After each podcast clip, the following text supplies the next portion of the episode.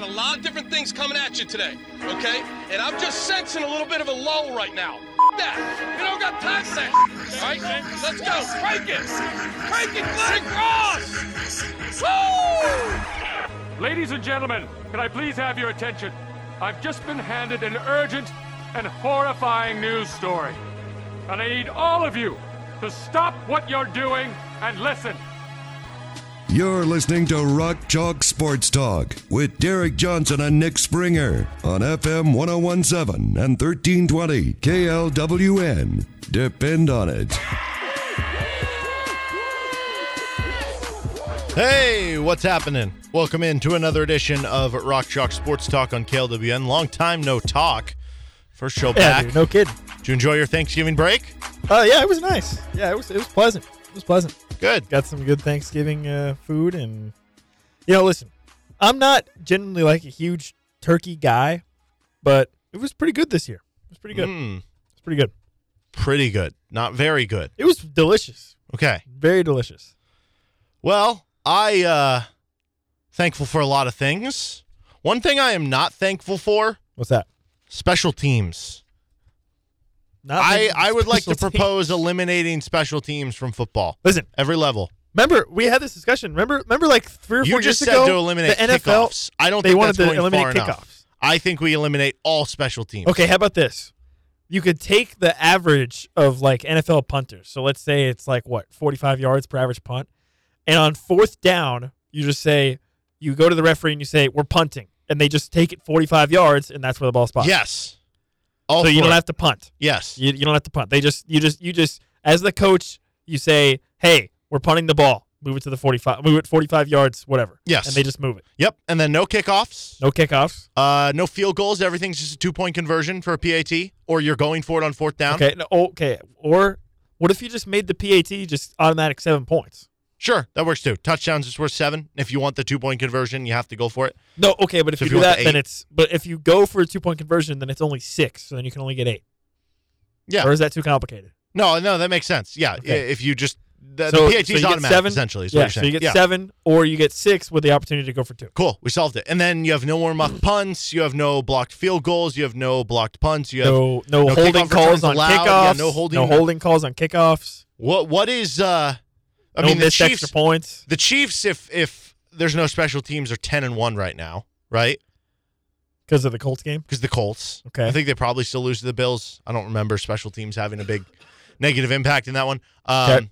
What is KU's record if there's no special teams anymore? Do they beat K State? Eight and four. I'm trying to think. Like, what games can you log? I mean, they probably still lose to Oklahoma. Um, Baylor. I don't remember that having like a big deal. Uh, Will they have beaten TCU? K State's definitely more competitive. They, I mean, I mean, they I missed the recall- field goal, right? They missed the Yeah. close field goal. Yeah. Um, Yeah. But I don't remember anything else happening because you lost by seven. Can you make up the points?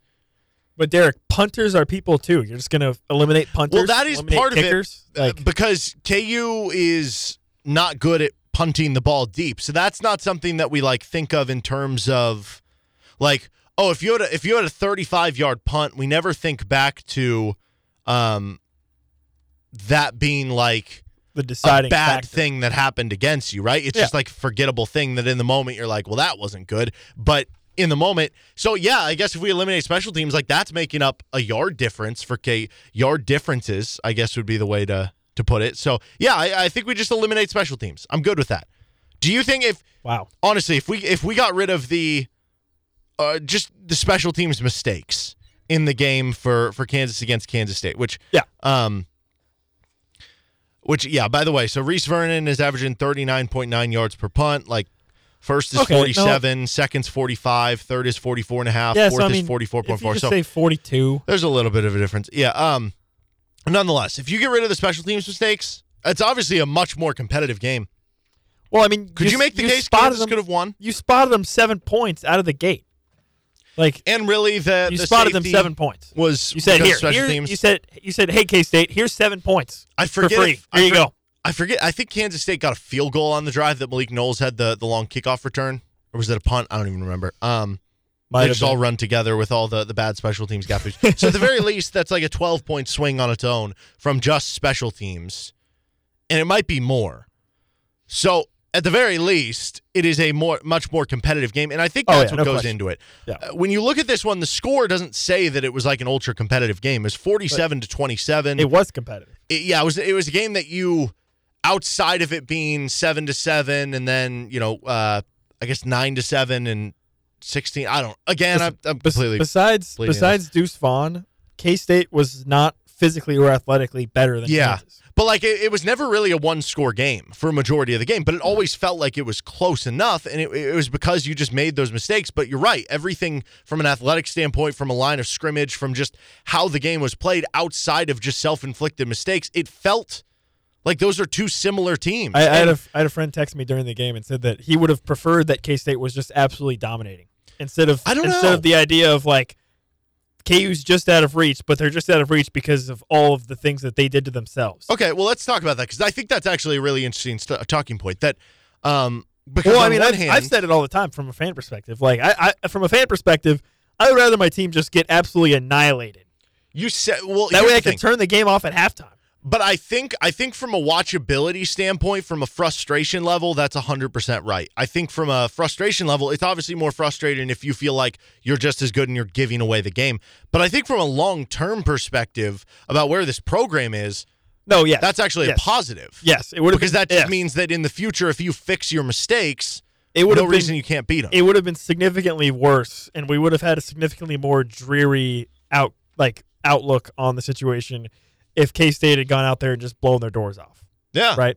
Like significantly worse. So it, it in Like because now you go into small- next year saying, "Hey, this game's going to be in Lawrence. I don't know all the players K State's going to lose. I think Adrian Martinez. I'd imagine Deuce Vaughn uh, goes pro. Uh, the NUDK Uzoma kid probably gone. They they always have good developmental players, so they'll probably still be good next year. But they lose a lot of players. KU is in a position where, and, and we never know who's coming back with the transfer portal going Yeah. pro and whatnot. Oh, next year it's going to be the opposite. KU KU's could be really good next year, and, and they get the game at home. Like Yeah. I, I think you look at that game and you say, why can't we beat them in Lawrence next year, it's going to be KU beating K State at home to lock up their trip to the Big 12 title game. Well, that's I mean that's part of it too. You you basically if we're saying they went toe to toe with this team, just made self inflicted mistakes. That's a team playing for the Big Twelve title, and they're only Yes. two and a half they were not, they were not better. They were not better than KU. That that that I think from the like from the frustration discussion, that's what I mean. It's like Yeah. that was not a better, a significantly better team Yeah, and so than that what than what KU has shown they can be. that's kind of like the weird dichotomy with this team because you could have said that about the Texas Tech game. Yes, You, I don't know if you could say it about Baylor, but like you came back there are multiple games you could have said that So, about hold on, this season. hold on. Yeah, in twelve games. You were only truly, truly outclassed in what? One game? Texas Two game for sure, right? Oklahoma and Texas, maybe. Yeah. Oklahoma, maybe. And even Oklahoma. But Oklahoma, you only you only lost by ten. You put yeah, up forty two. Jalon Daniels plays against Oklahoma. So you in could make 12 the case they win sixty-five to sixty. in 12 games if you're Kansas, you were only truly outclassed physically, athletically, every in every sense of the term outclassed one time. mm-hmm. Whereas over the last 12 years in a 12 game season, that happens what? At least 9 times, maybe 10 times per year. And this year it's happened once. Where Yeah. you can look and say that team was just physically and athletically just significantly better than us and they just beat they just they just beat us into oblivion. Which again is a tough pill to swallow because on one hand it's way better than it's been in the past and you are competitive now and all that's great, but it's like it's right there in front of you to even take that next step and it's all just about things that you messed up on, not as much about the opponents. Like you look at those special teams mistakes, But, which okay. I just I, I understand where you come from with that, but it's like All right, what, I'm what sorry. do you think? I have to I have to say something that is just uh, breaking news because this is what, okay, what unbelievable. breaking news? What's up? Huge news. I uh, no, it's not huge news, Oh, but it's huge enough. Two-time Pro Bowl running back. This is from Tom Pelissero. Melvin Gordon is expected to sign with the Chiefs. What? Anyway, Is that a joke? About, we will talk about that later in our Chiefs recap. Sorry, go on. Oh my god. Okay. Well, here's what I'm going to say. Right? KU six and six. How many six and six teams are there in the country? 40, Yeah, probably 20, something like that. I don't know. 30? 20, 30, sure. 30 or 40 Yeah. six and six teams? How many of them do you think are having the same discussions that we're having? Probably not as many. yeah, you're right. I mean, a lot of them, it's either It's, um, a lot of them it's either oh we're just six and six, Yeah. or that and that's it. Case closed. Yeah. I think you're right. Um, so I don't know. You can look at that one of two ways because, like, uh, again with the special teams, I would imagine uh, they went to the thing where they didn't have a special teams coordinator this year.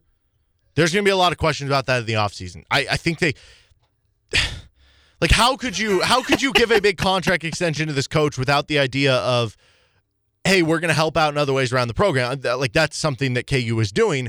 One of those things that should be part of the contract is like, hey, I want enough A money in my uh, assistant pool to be able to get like a special teams coach, right?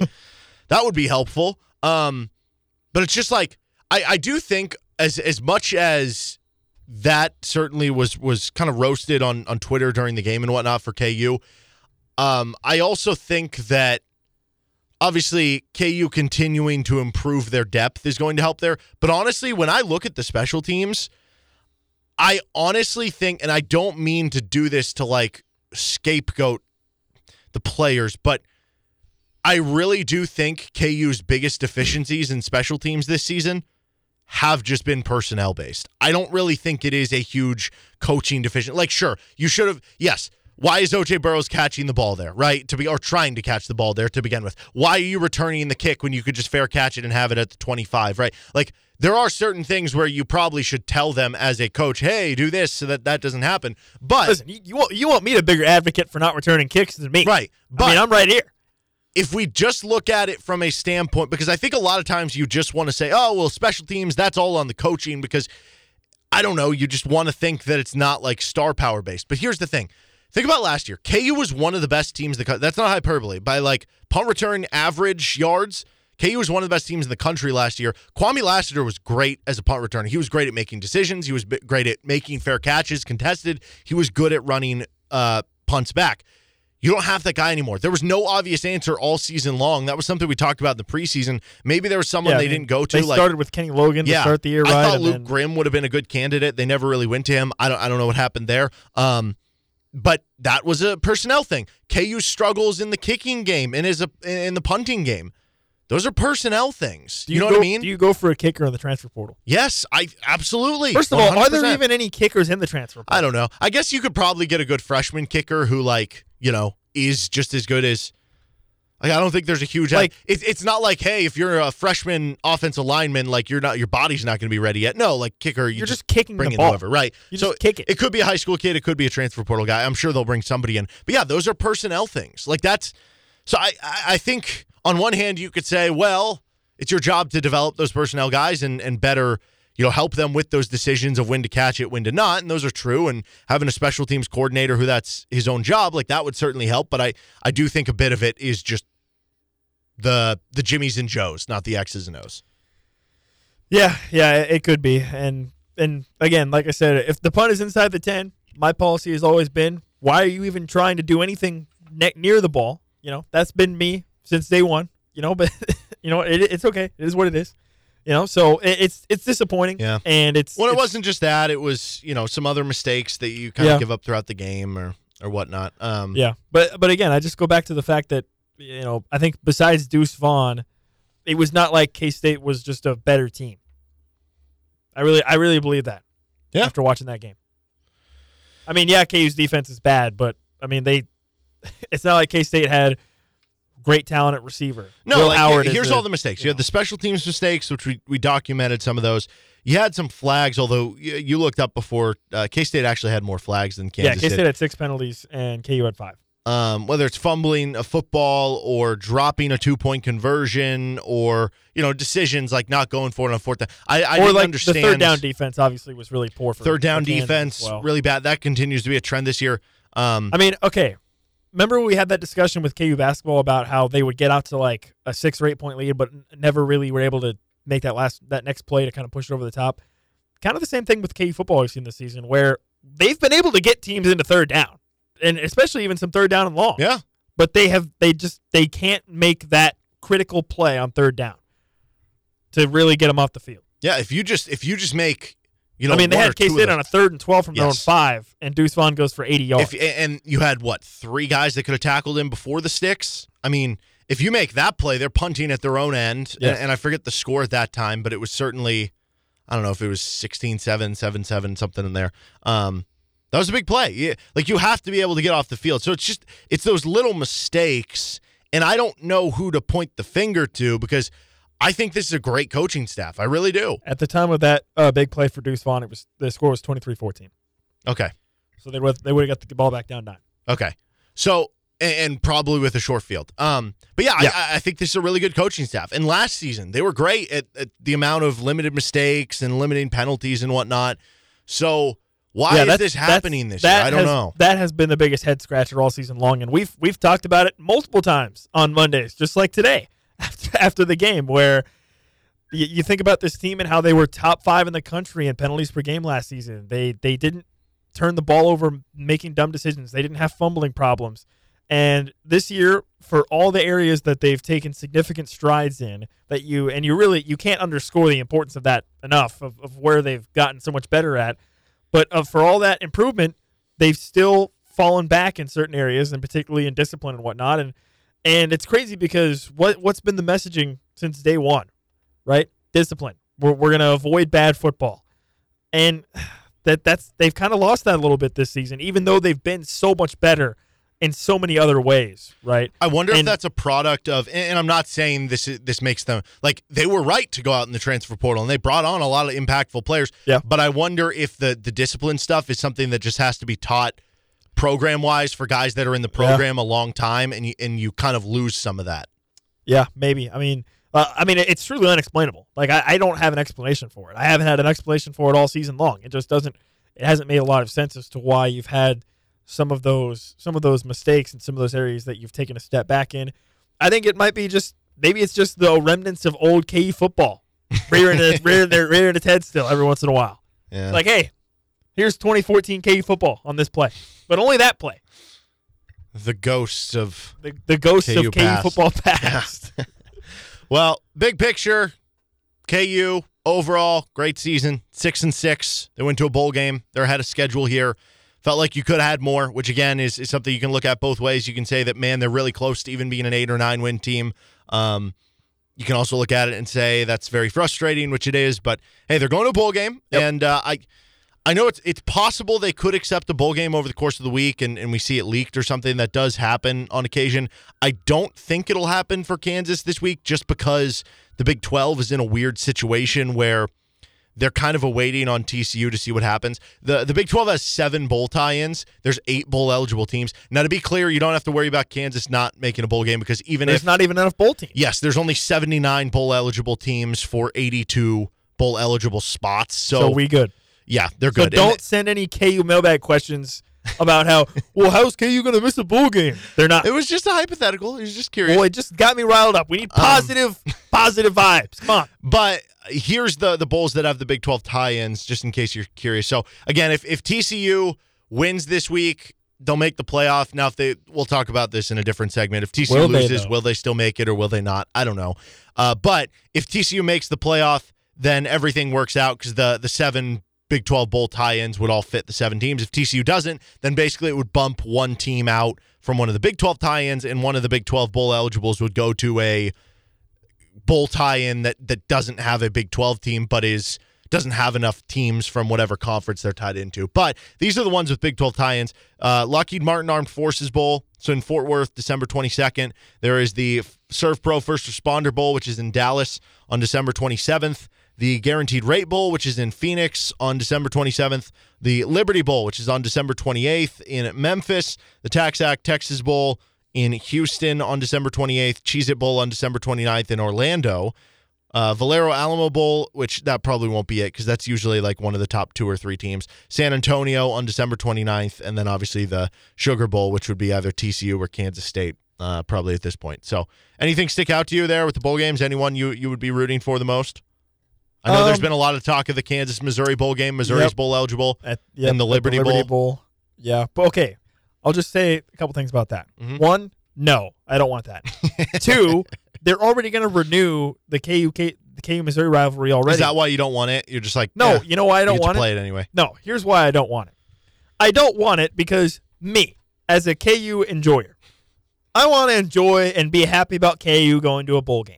If KU goes to a bowl game against insert random team I don't care about here and loses, I'm going to be happy. I don't care. they go to a bowl game. yeah. I'm going to be happy. If KU goes to a bowl game against Missouri and loses, then I'm just going to be angry. I'm just going to be mad.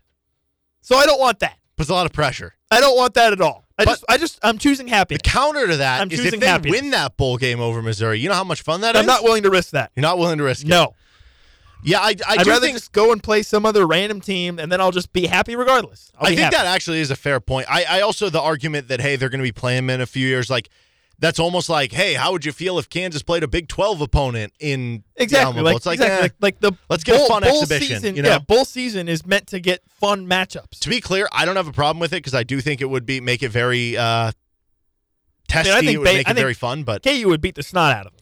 But I, I I, think. think. I would prefer someone else just from that standpoint I'm not yeah we willing to are risk we are going to get the game in a few years. I'm not willing to risk it. Give me, give me Army or whoever. I don't know, somebody else. He's Nick Springer. I'm Literally Derek anybody Johnson. else. This is Rock Chalk Sports Talk. We're going to take a time out. Let's switch gears to some KU basketball. They played three games last week, two since our last show in the Battle for Atlantis. Let's discuss next. Half past the hour. This is Rock Chalk Sports Talk on KLWN with Nick Springer. I'm Derek Johnson. We'll get our uh, Chiefs recap in a bit here. KU six and one now. They go two and one, lose in the championship round to the Battle for Atlantis. Um, 0 and 2 in their two trips there. Lost to uh, Nova, I think, in the semifinals that time in 2013, and then uh, Tennessee.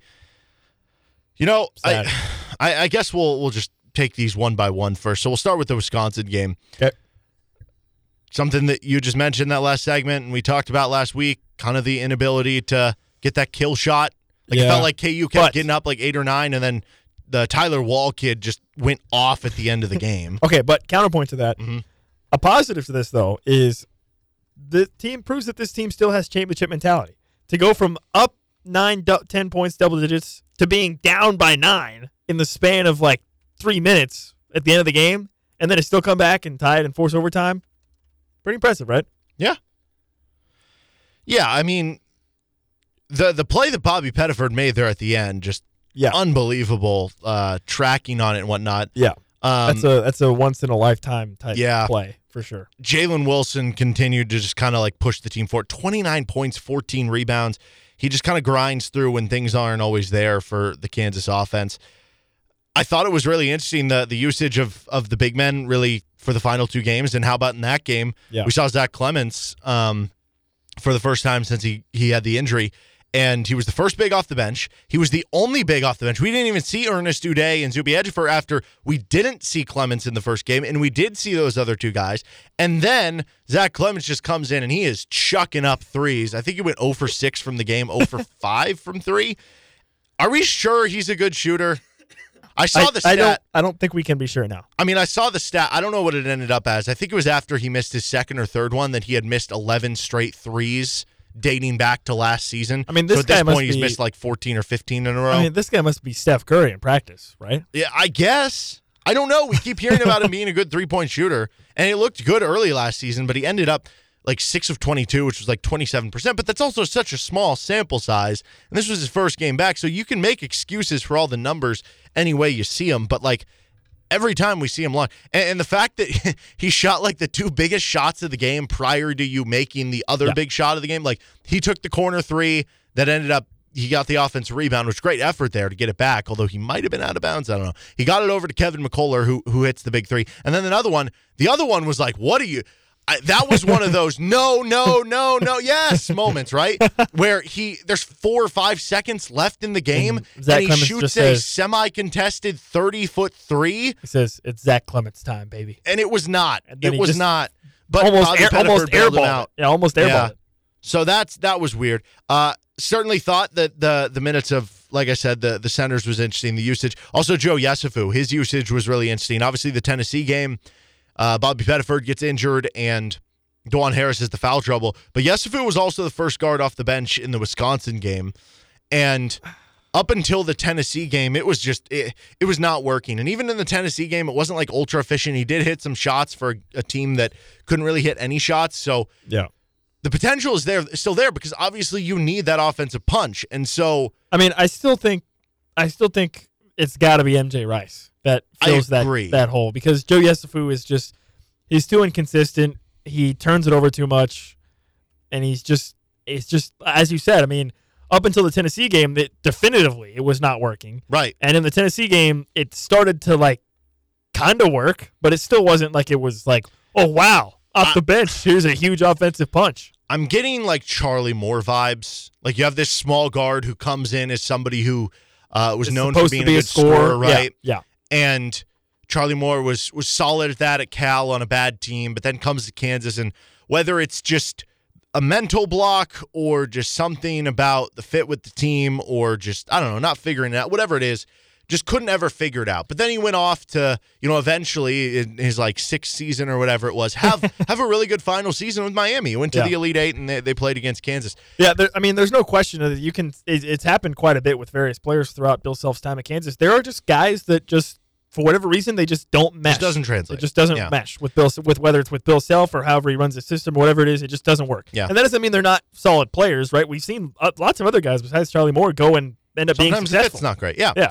And, and so, yeah, Yesufu had 14 in the Tennessee game, and it, it's still for me like wait and see because we still are early ish in the season. And he is someone who, if he can score for you and hit tough shots, like that's a huge boon to a team that needs just that. So I'm not like giving up on it, but I am getting a little bit of those Charlie Moore vibes uh, with that one. Uh, so they end up winning, they scathe by, and then the Tennessee game happened. That was an affront to God on the offensive side of the ball. Yeah, really bad.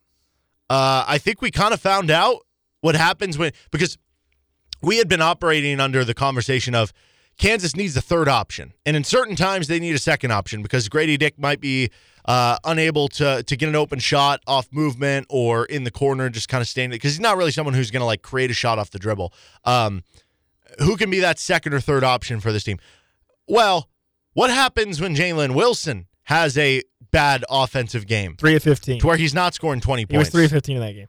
And that's what happens. Kansas looks like that on offense. And they didn't get much from Grady Yeah, Dick either. Yeah, well, and I thought Tennessee did. Tennessee basically went in and said, "We're just gonna face guard Grady Dick and every time in the half court, and not even let him get the ball." And to be clear, not every team can do that. Ten- No, I know. With the Tennessee has a lot of length. Yes, they do. Tennessee They're is probably team, man. Tennessee is probably going to end up being a, a three or a four seed at least in Well, the NCAA you know what's fun? I mean, this You is know- a good team. you know what's fun? Uh, KenPom, right now, you would you like to take a guess where Tennessee is ranked? Oh, I'm guessing they're like thirty. Tennessee, not Kansas. Oh, Kansas is 18th for what it's worth. is, is Tennessee in the like the top five? Tennessee is ranked third. so you see the AP poll and you're like, ah, 22nd team. That's a six seed, and you just lost by 14. No, this is a this is a good team. They are, and, and here's the other kicker Tennessee is number one on defense on KenPom. So, like, let's not overreact to this game. It's a very good physical team that blew out Gonzaga in the exhibition game. Oh, and, and they're good. and they're not so secret secret scrimmage. Yes, no, that one was actually televised because it was like for charity, Oh, so they were able to televise it. Okay, Um, so the, the not secret, not secret. yeah, not scrimmage. secret at all. Secret Okay. scrimmage. Um, but yeah, I, I also wonder too. So you you played a good opponent who has an elite defense, who's very physical early in the season when Bill Self just comes back and you're Both still your- working on. Both your point guards go out. Yes, both your which that's never going to happen again. Dajuan Harris is not going to foul. If he does foul out, it certainly won't be in 18 minutes again. I feel confident in that. Bobby Pettiford gets injured. You have a bad game from Jalen Wilson. You have um, a third game in three days for a team that hasn't been able to rely on the bench like at all, so that the starters are going to be more tired. Plus, Yeah, you, I mean- you have players going to the beach and pool, which is going to kind of dehydrate you. I know Yeah, that. I mean, I, I don't want to harp on that because Tennessee also played their third game in three days, Mm-hmm. right? Now, obviously, I think what you said is uh, KU's bench is probably less true about Tennessee. They have a little bit of a deeper bench, but I, I don't know how much I want to make an excuse by saying, "Well, it was their third game in three days." Like, I, I, don't just really want to. add everything up. No, right? yeah, I understand. I understand. So I mean, you lost last year to Dayton. Um, I think Kansas is going to be fine. Yeah, I mean, did- what did we Derek, say? Do I need to say it again? November Go games don't matter. they don't matter at all. Yeah. Well, I mean, the the offense it's a bit problematic, and I didn't love the half court scoring. The fact that Tennessee had 17 first half turnovers and yet they led by eight, like that's not good. The rebounding continues to be a problem. It's now kind of a trend. The center po- possession or position is kind of a mess right now. Uh, the offense, who's the second and third option? Those are still questions. The bench sucks right now. Over the last five games, the bench has combined for 221 minutes played. They have 30 points on 29% shooting. They have That's- 29 rebounds. That's pretty bad. in 221 minutes. They have eight assists to 19 turnovers. If you averaged out what the bench has produced to a individual player in like if they played 30 minutes a game, the stat line would be four points, four rebounds, one assist on 29% shooting. Bad. And that would get even miles worse if you take out the 14 point bench outing by Joe Yesufu in 27 minutes. But yeah, you, you rotated different centers. You never really found one guy who stuck or, or played better than the other. Uh, the bench didn't score. So there are there are certainly concerns to come away from. But again, For sure. you're six and one. You beat Duke and Wisconsin, NC State, probably one of the two, maybe both, end up being NCAA tournament teams. You lost to a really good opponent. I feel like I feel like I feel like Wisconsin for sure will be a tournament Mhm. team. Uh, yeah, I agree with that. Uh, all preseason, we said uh, there could be some hurdles early in the year for Kansas. They got a young team. They got a lot of new players, a lot of new roles. Bill Self suspended the first four games. Could take this team a little bit of time. Come back in February. And now it's like, oh, they lost by 14 to Tennessee. Freak out. No, they're fine. They're fine. November games don't matter. They might lose another game. They might lose. You just hope they don't lose to like Missouri. They, they could lose That to would suck. Indiana. That would, Indiana's that would know, really top suck. 10 team. That would really suck if they lost to Missouri. But they're going to be fine. And Indiana's at Allen Fieldhouse, so I think they'll be fine there too. I hope. He's I Nick just Springer. won't. I just won't go to that game. yeah, you're, you're the bad luck charm. November games don't matter. He's Nick Springer. I'm Derek Johnson. This is Rock Chalk Sports Talk. Chiefs recap next. Quarter till four. You're listening to Rock Chalk Sports Talk on KLWN with Nick Springer. I'm Derek Johnson. We have the KU game against Texas Southern tonight. Already back at it. Feels weird that they play right away on the a Monday. It'll be at 5:30 when pregame coverage takes over in the middle of RCST, and then uh, lead up to tip off at seven o'clock for Kansas and Texas Southern, who I feel like they play like every year. Um, Did they play them in the last year? non-con. I think so. Are you sure? I mean, I'm not like willing to like bet my life on it, but I feel I don't good think they did it. last year. They've definitely played in the past though. Yeah, they've played a lot. I no, you know what? Didn't they play in the NCAA tournament last year? Oh, maybe that's what it was because they were the 16. They played in the play-in. Yeah. So that wasn't a scheduled one. Um but they've played them a good amount of times. I I don't know why I'm like hampered by this. It doesn't matter. Okay. Okay, Um it's Chiefs Texas Southern. take down the Rams 26 to 10. Chiefs, Kind of a sleepy win. dude, the most boring snooze fest. Just I was really having trouble like coming game. up with like thoughts from this game. no, yeah. like- I mean, like, what? You, like, what are you supposed to take nothing away? new, you know? The Rams are rolling out Bryce Perkins. No offense to Bryce Perkins, with no Cooper Kupp, and their offensive line stinks. Van Jefferson got hurt, or not Van Jefferson. Uh, Allen Robinson Yeah. got hurt too, right? Or was it Van Jefferson? It One of those Allen other Robinson. guys. Allen Yeah. Robinson got hurt too. So I couldn't even name their next two receivers after Van Jefferson. So I mean, I, I don't understand how you could draw any meaningful conclusions from the defense. You're playing a third string quarterback in his first career start without the best receiver in maybe the league, Cooper Kupp. What what are you supposed to take away? and they have like Oh, the worst job. offensive line. Good job, Chris Jones. Good yeah. job. Good. Hey, Nick Bolton had a great game. Oh, good job, Nick I- Bolton. that's the only takeaway. It's that you didn't give up like 20 plus points, which is good because that would have been bad, right? Um, Yeah. It's yeah, it's hard to have takeaways. This, You're right. this game to me felt like the Packers game last year. Yeah, Jordan Love played. I was thinking the now, same thing. I will say that game was a little bit worse because the offense was really bad in that game.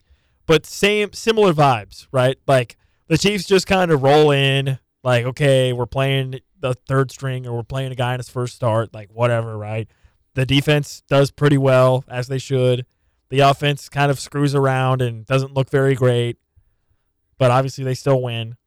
That's what this felt like. hmm Because I mean, the Chiefs had five trips to the red zone and only scored a TD once. Which is crazy. Like that's that's that's bad. it is bad. But I mean, uh, are you really going to sit here and be concerned about the Chiefs' offense because of that? I'm No, not. I don't think so. They came into the game third in the NFL in red zone offense. exactly. Hasn't been like a common problem. The Rams do have a good defense. Um, Yeah.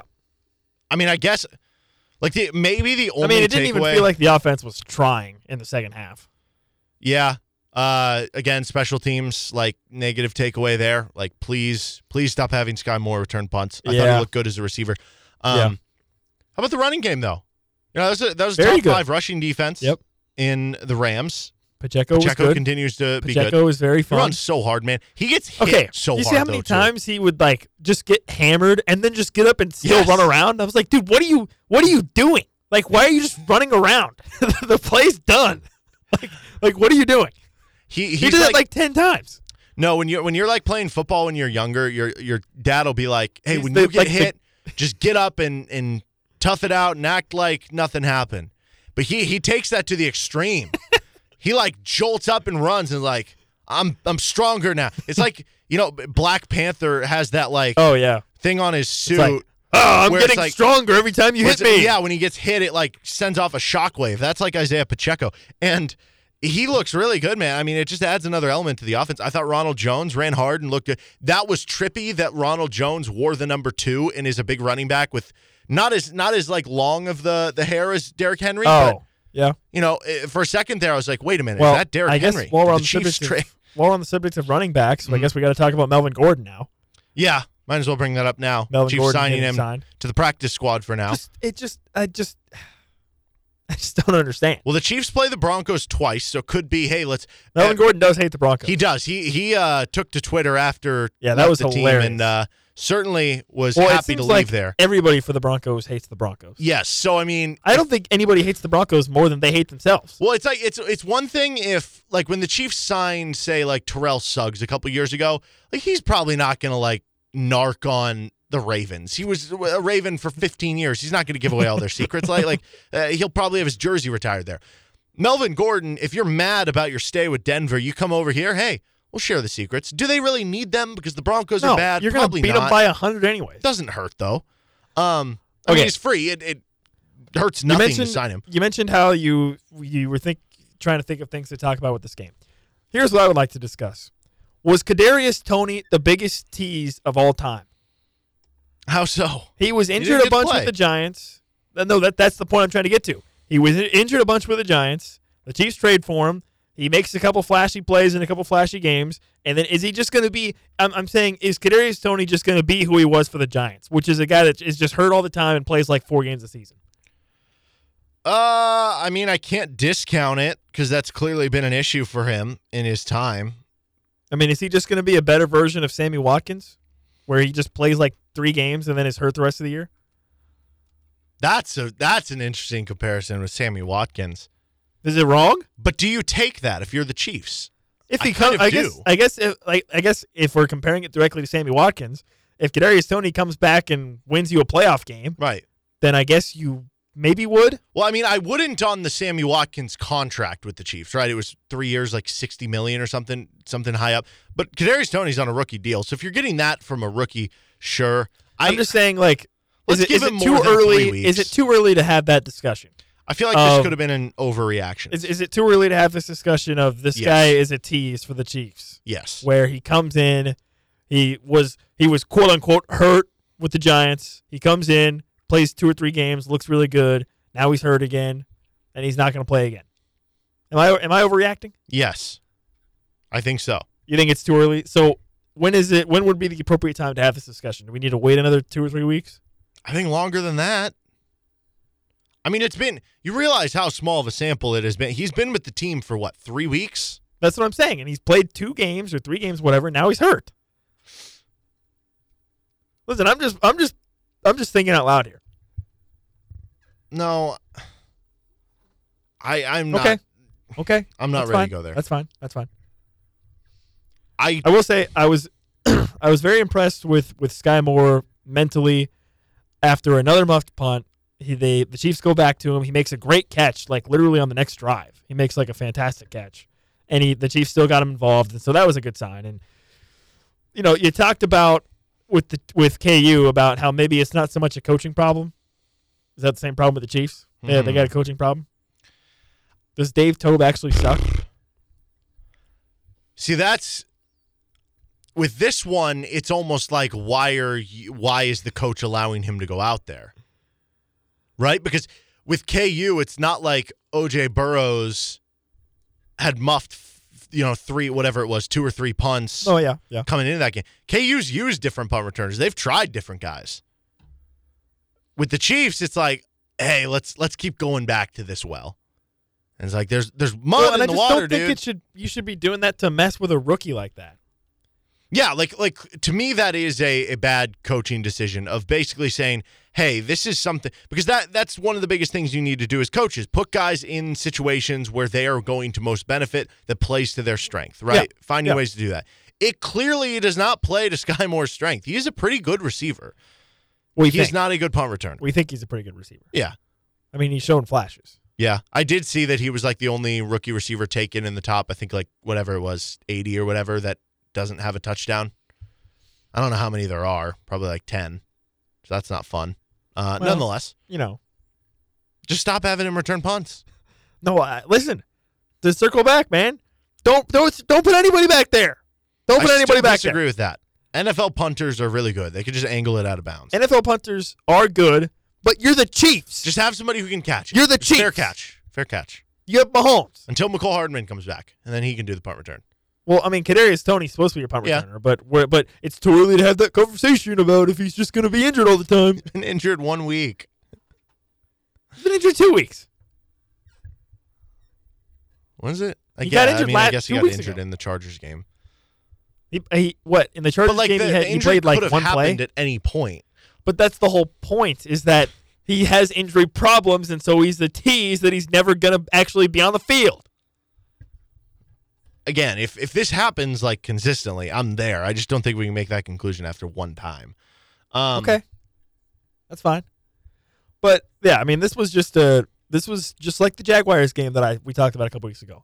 Uh, an extremely boring, forgettable game that nobody's going to talk about ever again. Nobody's going to be like, "Hey, remember that time the Chiefs beat Bryce Perkins?" This is gonna be so. Two years from now, you're gonna be like, "Oh, that did happen."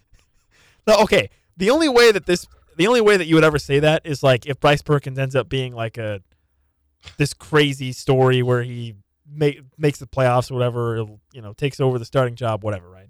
Like I guess you could say that same thing about Jordan Love, right? Like if Jordan Love ends up being like this great quarterback for the Packers, maybe maybe you think back to that time that he played the Chiefs in his first game at Arrowhead and got and got beat. But this is just a game where you're just like, man, whatever, you know. Listen, it's the NFL. It's an 18 game season. You're to have games like this, right? You're going to have forgettable games. Not every game can be Mahomes making the greatest play of all time every week. Sometimes you're just going to have a game where the other team sucks. You're not going to play your greatest game. I think we both agree with that. The Chiefs did not play their greatest game by any stretch of the word, and you win easily, and that's it. That's all. That's all. That's all there is to it. This is a big one coming up Sunday against the Bengals. If they win that, then the the ride to the one seed looks pretty good from there. Uh, but You would they got to take You would think. business with uh, Cincinnati on the road. That's going to be a tough one. Looking for the perfect destination for your next social or corporate gathering? Venue 1235 has you covered, located right off I 70 and five minutes from downtown Lawrence. Venue 1235 is a large climate controlled event space with a catering kitchen, private suite, and a covered patio. With Nick Springer, I'm Derek Johnson. One hour down, two to go. No, just kidding, one and a half to go. Case of the Mondays coming up next. After your weekend long bender, I gotta get out of here. I think I'm gonna lose it. Uh oh. Sounds like somebody's got a case of the Mondays. instead of focusing on Monday, it's time to rehash the glory days of the weekend that was right now on Rock Chalk Sports Talk. You're freaking me out, man. I got a massive headache, okay? Let's just calm down. How much does it calm down? Look around you. With Derek Johnson, When you come in on Monday and you're not feeling real well, does anyone ever say to you, sounds like someone has a case of the Mondays? No. No, man. Four o'clock hour on Rock Chalk Sports Talk. We are out early today at 5:30 for pregame coverage of Kansas versus Texas Southern. You can hear it right here on your original home for the Jayhawks with KLWN, KLWN.com, and the KLWN app. But it was a long weekend, so certainly case of the Mondays for a lot of people today. Although maybe you feel more Yeah. refreshed. We've had this argument before. Yeah, maybe. But I mean, you know, listen, for some people, hanging out with family, it can be It's just Kind of exhausting. Like I need to go back it's to like work. a second. It's like a second job for some people. Are you saying that's for yourself? No, no, no, no. I had a very, I had a very nice, relaxing weekend. You know, no, yeah, it was, it was good. Good. I just Not for me. holiday holiday weekends and this time of year when it's darker and you know it's Yeah. cloudier and Yeah. colder it's just harder to you know get up and and Oh, for in sure. and whatnot. Oh, for sure, for sure. All right, here's who's having a case of the Mondays today here on Rock Chalk Sports Talk. First up, the Big 12 SEC Challenge. Not just having a case of the Mondays, it is But they're- dead. They're dead. yeah, so definitely a case of the Mondays. That's kind of messed up. Andy Katz uh, broke this earlier today. ESPN will announce today that Big Ten ACC Challenge will end this week after 23 years. Should we change the name of this segment to the case of the being dead? okay, this is actually I guess fine you though. can't have the case of the Mondays if you're dead. That's a good point. But Oh. th- this is actually fine because listen, at some point when you have these conference challenges, Mm-hmm. you play everyone else in the other conference. So then, why are you still doing it? Or you just play Kentucky every year. Um, That's, yeah, or, so- or that too. Yeah, so or you just get the same matchup every year. The Big Ten ACC ending this week. Also, the Big 12 SEC Challenge will conclude in January after a 10 year run. And the ACC SEC Challenge is going to happen for men and women the week of Thanksgiving uh, So- in 2023. Does the Big Twelve add a challenge with another conference? And if so, who? so right now they have the Big East, but yeah, I don't think that's going to replace it. I, I think so. Andy Katz actually followed up on the tweet and said this opens up the door. He didn't say it's going to happen, but he said it opens up the door that the Big 12 and the Big 10 could just come to an agreement. And honestly, that almost makes more sense for the ACC and SEC to have their deal. like regionally. Yeah, just regionally, yeah, right? You yeah. have North Carolina versus South Carolina, whatever Yeah. you want to do, right? Yeah. Kentucky versus Duke. Um, in the Big Ten, Big 12, you have a lot of the teams kind of regionally in the same area. So we could get Kansas versus, I don't know, Michigan, Mi- uh, Michigan State in years you don't have the Champions Classic, uh, Ohio State, right? You don't you don't want a Big Twelve Missouri Valley challenge? No, That's those those are schools that are close regionally. no. Missouri Valley can do like the Summit League or something. They can do that. that'll that'll work for those two conferences. No offense to those. Uh, it is a little bit sad though because I, I do actually like the the kind of yearly like Kentucky. I know it hasn't always been Kentucky. There was A and M in there and Tennessee. What was your favorite Big 12 SEC challenge? I guess. Hmm. And so memorializing it. I think for Um, me, I'll, I'll give you my answer to give you more time to ponder it. Okay. Um, it was the Kansas at Kentucky in 2017. So it would have been the 16 17 season with Frank Mason, Josh Jackson, Devonte' Graham. And that Kentucky team was really good. That Kentucky team had De'Aaron Fox, Malik Monk, and Bam Adebayo, who uh, Monk's going to have a solid, long NBA career. But like in the case of Fox and Adebayo, like those are um, Yeah. both like top 40, I guess, players in the NBA, like really good players. And they were really good in, in bad. I mean, they ended up making the Elite Eight that year, and they lost on that Luke Maye buzzer beater. Otherwise, that Kentucky team might have won the title if not for that. And Kansas went into Lexington. Uh, I remember they were they were not very deep at the five position. Uh, Landon Lucas, I think, got in foul trouble, but they were still able to overcome it. They, they had a they got down early and then they had a big run at the end of the half and and they won. That was that was one of the most fun regular season games I can remember. I mean, anytime you beat Calipari, that's my favorite automatically. Can't stand that. Well, there's the, the year before too, where they unveiled the rules of basketball. There, that I think would uh, go up there. Yeah. Um, Tennessee hasn't gone well for Kansas, I guess. I, uh, I I'm sad to see that part of it go. Kansas will still get Kentucky in the Champions Classic. They can always schedule them kind of for like a home and home as as a side part of it because I always thought that was cool. You have the two winningest programs and whatnot, but uh, Yeah. it's not like a huge deal. They'll replace it with some other big game. you suck, Cal. Case of the Mondays. The calm in Commanders is not for common sense. Washington having a case of the Mondays. They just continue to be operated so poorly, man. And yet they're doing well on the field. they are doing They're well. doing well. Taylor Heinicke. Yeah, the answer. So they unveiled a what they said was going to be a statue of Sean Taylor. Yeah. They're the former safety who died too early from um, a break-in and then like gunshots at his house, and he they unveiled it. It was definitely not a statue. The, the, the glor- term that they a, used, a glorified mannequin. yeah, the term they used on like uh, different headlines was a mannequin, but it wasn't even a mannequin. To me, a mannequin is like, like a, it was like a it was like an exoskeleton Yes. of like a person. Yeah, because to me, a mannequin is like the white. I guess it could be whatever color, but like the, I don't know. It's just like the person that is. No, this was like a no wire. eyes, this was like what I a mean? wire frame. Yes, it was a like wire frame, of like, a metal person. wire frame, aluminum or something. Of a person with with no eyes. It's just for the the arms, and then the everything else is like blank and it's see through. And then it had the helmet and the jersey and the shoulder pads and stuff on it. It's just come on, dude. And by the way, I don't know if you noticed this. They were like showing the video where they unveiled it. You can see like the pure mess that that stadium is. That like they just have like PVC pipe like hanging out in the open, like above where the uh, concession line is, because that's how they had to like fix their piping and stuff. Remember when the like poop was just coming out from the piping last year? Oh, I do remember that. No, bad. Yeah, it's it's it's not good, and obviously Dan Snyder has a lot of problems as well, and nobody likes him. no.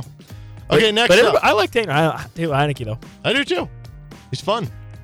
Nathaniel Hackett, case of the Mondays. He could be on here like every week. He really good. Uh, but not only is he bad and the team is bad, it's clear that things are getting to. The Broncos came into last week. I haven't checked this week if they're still number one, but they came in last week with the number one defense in the NFL. I would imagine they're still probably top two, if not, after giving up 23 points to the Panthers. Uh, they might still be number one. Uh, there was that stat going around, which if they had scored 18 points or more, even just 18 exactly, which is not like a high total at all, in regulation, they would have been, I guess, now 9 and 2 after the Panthers game. And so clearly, if you're a part of the defense, you're going to be like, hey, offense, pick it up. Yeah. And then when you add in that Russell Wilson is making $250 million. To parade around saying, Yes. "Oh, let's ride, let's ride." Yes. And he is probably, for a lot of the teammates, they find him Annoying. annoying and too much, it's gonna run some hot tempers. So, uh, Mike Purcell, who is one of the team's defensive tackles, there's a video of him coming to the sideline and he is like screaming at Russ. He gets And- like right in his face. Yes, and low key, right there, right next to him, is Nathaniel Hackett, like acting like he can't hear it or just like ignoring any of it. It's like, yeah, nothing's happening. Yeah, that's that's bad. If I ignore it, didn't happen. Like if I ignore getting my bills in the mail, then I don't have to pay him. Not good. Yeah, I mean, He's gonna be a one and done, right? like- there's no way he makes it. Nathaniel Hackett. Yeah. I don't know. Well, and it's like, I mean, it's like, listen, I don't like the Broncos, obviously, and clowning on Nathaniel Hackett is fun, but like, it's almost like that thing where, I mean, how can you just clown on him every week and it's still funny, or like, are you gonna get tired of it at some point? Mm. Of just clowning on him every week, every week. too much you just dunk on Nathaniel Hackett. Yeah. And like, at what point is it like you just, just feel sad, bad? right? Yeah, you just feel bad. You're sad, right? Okay. Uh, case of the Mondays. Small hats. Dude, this picture is so absurd. I wish I. I know it- it's it's sad that it's radio times I it's wish like we were like video or something. it's something. like like the whatever way you and I could describe this picture Mhm. does not do it justice. Does not. Uh, I would just please recommend Brian. I don't know. You could probably just search Brian Robinson large hat on Google. It'll pop up or, or on Twitter or whatnot. I will try to explain it the best I can. So Brian Robinson in the post game just wore this absolutely absurd hat.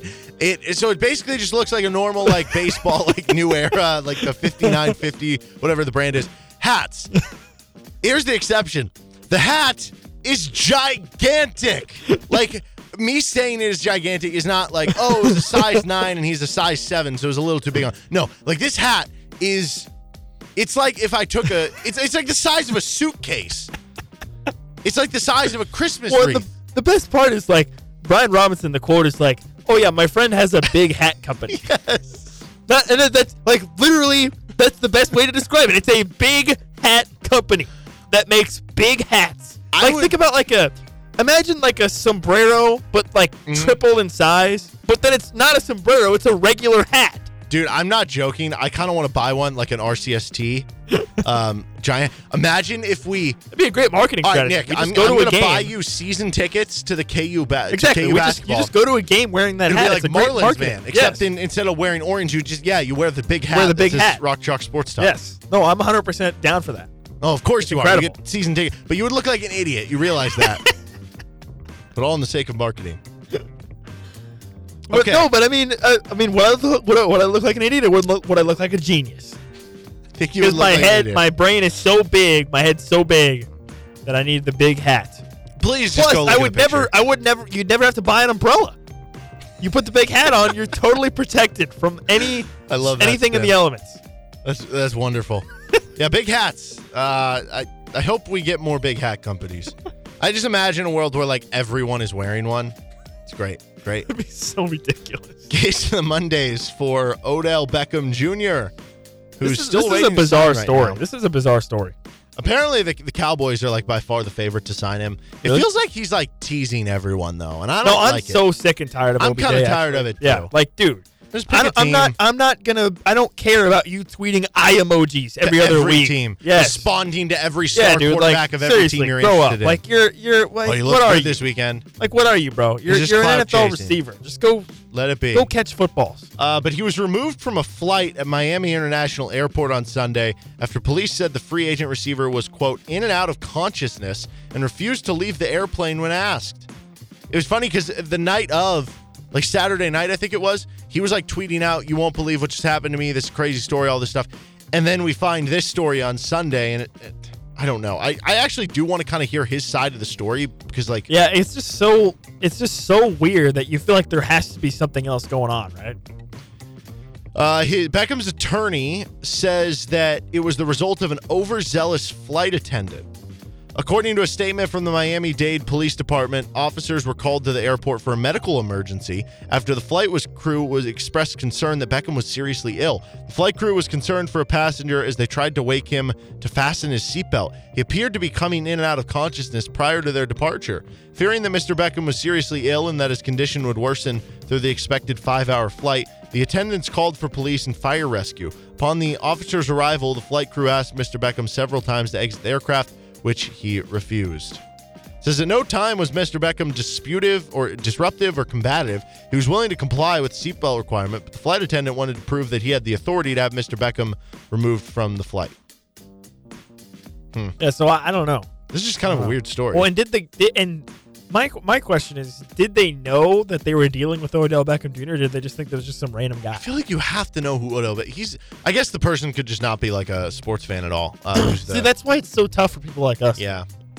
It's like I would clearly know who It's it was. like how like like it's like uh, it's it's impossible to conceive of people out there that don't know like who those people are. okay, spin spinning on this. Um, Okay. This was in Miami. Okay. The flight attendant knew who he was. He was he's just a- like, he was a Dolphins I fan, really, yeah, mad Dolphins about or Jaguars or mad something. that he wasn't signing with his team. Yes, and he's like, I'm going to keep you here, and and wherever they were going, I forget where it said they were going. Um, like let's say they were going to Dallas or somewhere that he was It was possibly a gonna five-hour flight. He was like, I need to to keep him here in Florida to give my team an extra day to sign him, and maybe it'll it'll make the other team mad. They'll be like, oh, he got kicked off a flight. We don't want to sign that guy. He's a head case, right? Yeah. Genius move to try to get him to sign with your team. Yeah. Or but or it could backfire though because some bad PR like this maybe it ends up he doesn't get signed with anybody. Yeah. Uh, Case of the Mondays, the MLS. You would think that you'd get a big boost from ratings from the World Cup. Well, the U.S. is 0 and 2. I saw somebody say they were like, if you really want people to love soccer more, the U.S. being 0 and 2 with two ties is like Oh, and also the one least of them American thing ever. one of them was a 0-0 draw. Like I can't think of a better way to get people to watch your sport than them Yeah. wasting 95 minutes of their life on a 0-0 game. well, and then Like, reports about came it. out. They could have just stood still for two hours, and you would have the same result. They could have just put the ball in play, and everybody just stands there. Well, Same the- outcome. Uh, there were reports coming out that actually made it pretty exciting, though, that Messi was going to be signing with an MLS club, but there have been counter reports today saying, not so fast, my friend. So, uh, just a bummer.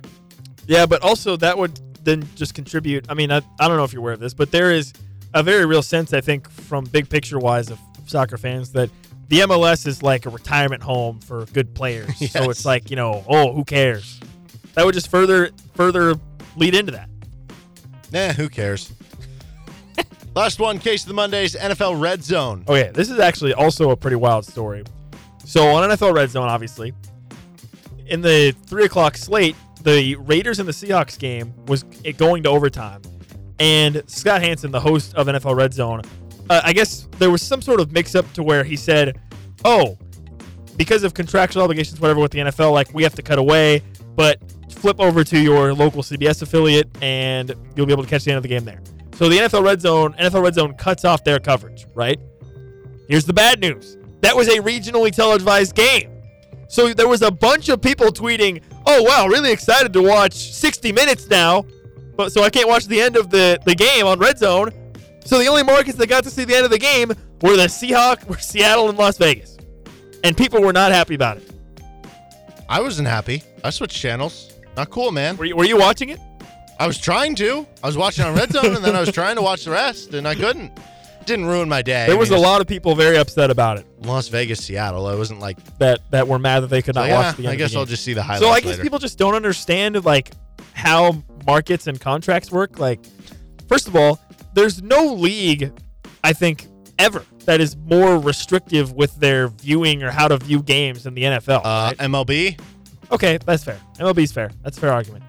But I mean, seriously, like in the NFL, like if you're not in the if you're not in that team's regional market and they're not on a national game, good luck trying to watch them. So Five Sunday ticket. I mean, people are just uh, I don't know. I guess they just don't understand. But then everyone was getting mad at Scott Hanson, and he was just he don't. It's like the situation of don't shoot the messenger.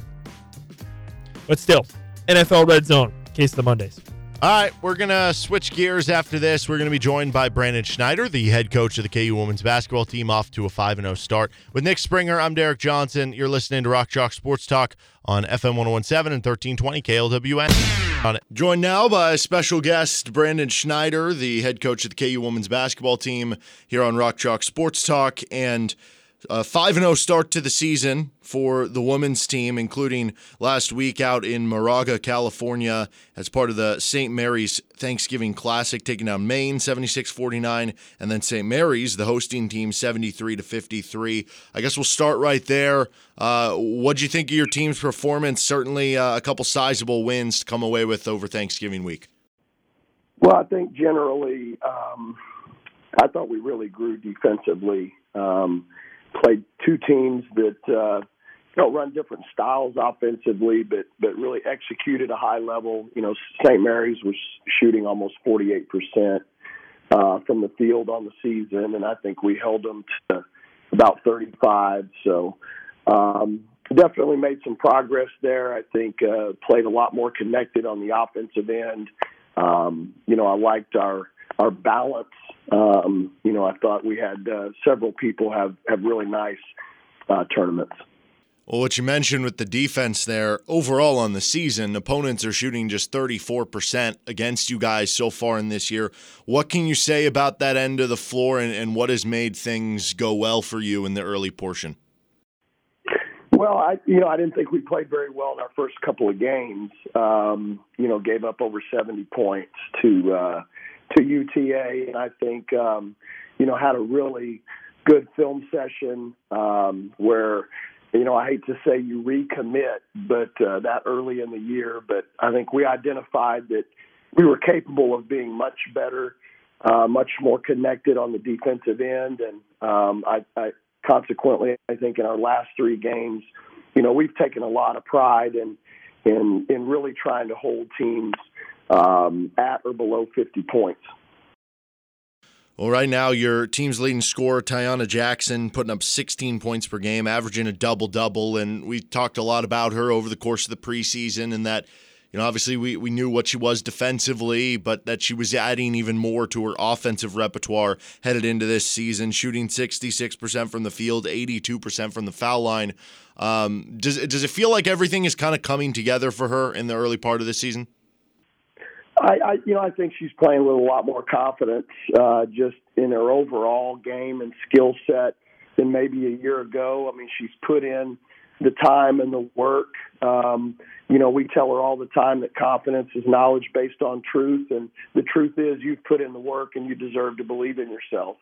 And um, you know, she's she's doing a great job of running the floor, trying to get early position in transition.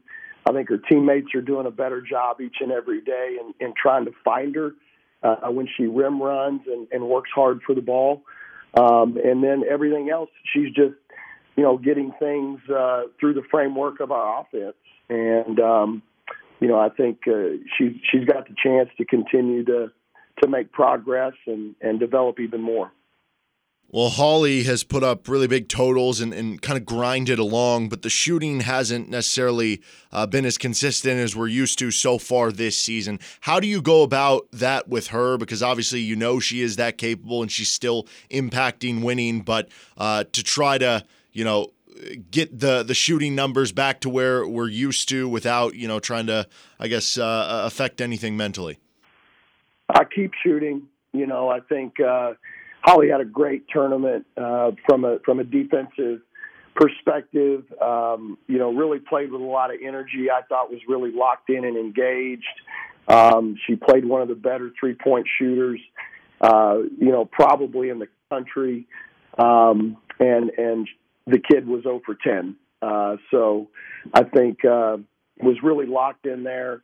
Uh, you know, I think Holly's numbers are kind of indicative of our entire team. We're not shooting it from three very well at all right now, uh, but I think we're a much better shooting team than maybe the numbers indicate.